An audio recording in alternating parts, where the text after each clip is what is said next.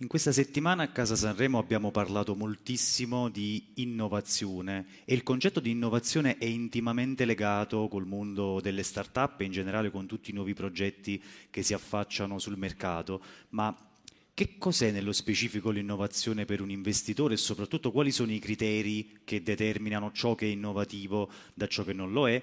Lo capiremo in questo nuovo talk che terremo in compagnia di Roberto Montandon di Step Venture. Io sono Davide Marciano di Affari Miei e subito dopo la sigla entreremo nel merito dell'analisi di ciò che è innovativo e come si fa a decidere su cosa investire per ottenere dei rendimenti interessanti in questo settore.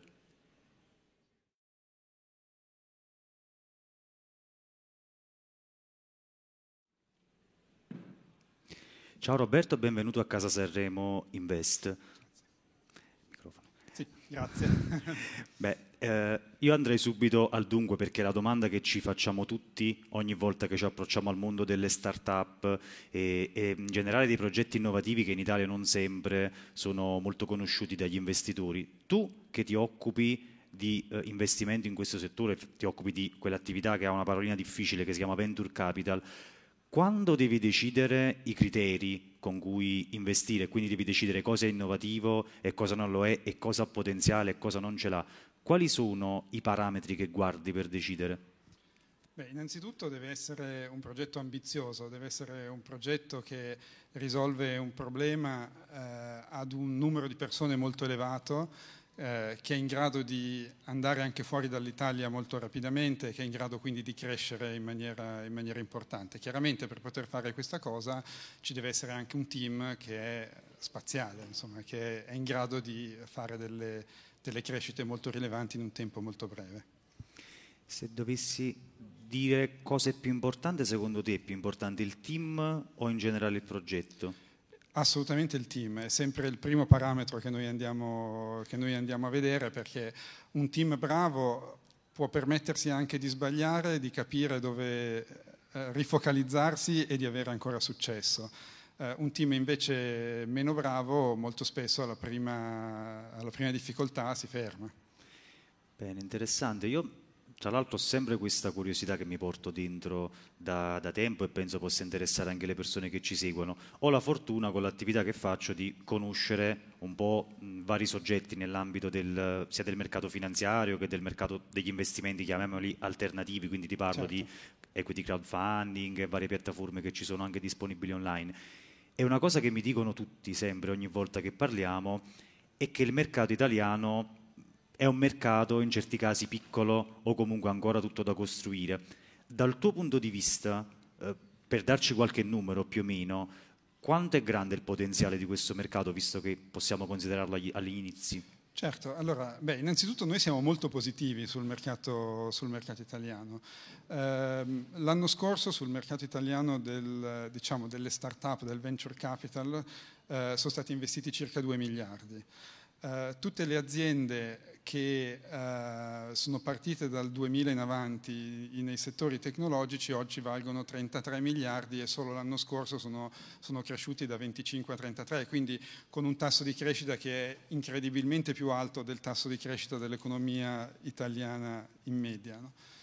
Chiaramente se ci confrontiamo con i nostri, con i nostri paesi vicini, c'è ancora tanta strada da fare, giusto per dare un paio di numeri, eh, in Francia l'anno scorso sono stati investiti 10 miliardi.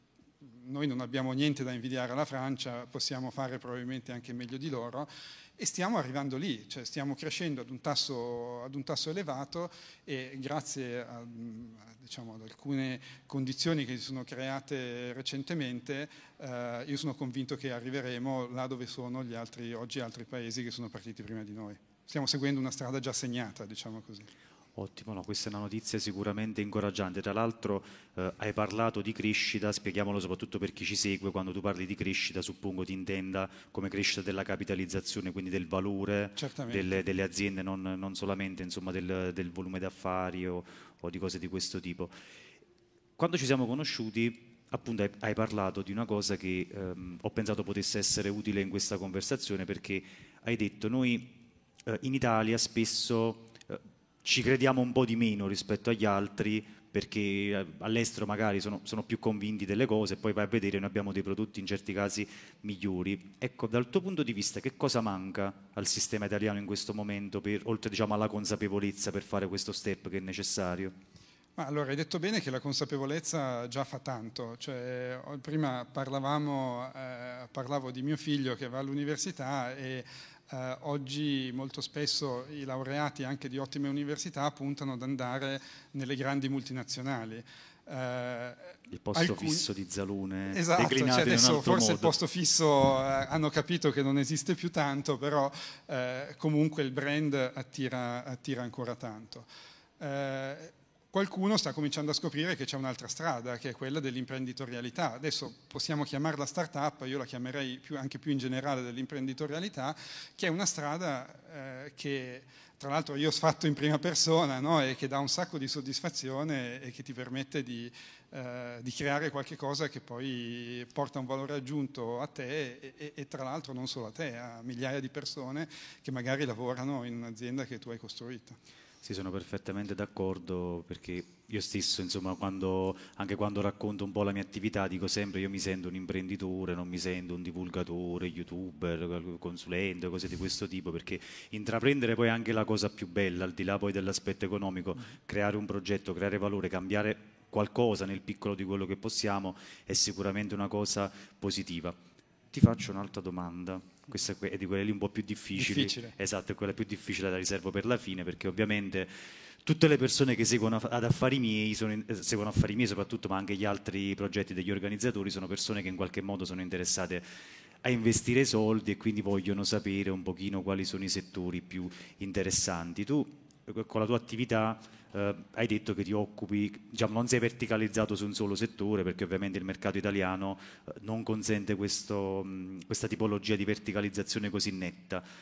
Però comunque immagino che qualche idea per i prossimi anni ce l'hai. Quali sono i settori a tuo parere che attireranno di più l'attenzione, in primis tua e poi in generale del mercato? Oddio, hai fatto una domanda difficilissima perché adesso arriva una zuppa di sigle che probabilmente spaventa tutti quanti, però no, le, le cerchiamo, di sono... esatto. cerchiamo di tradurle. Eh, sicur- eh, sicuramente, beh, allora noi investiamo in tutto il settore digitale. No?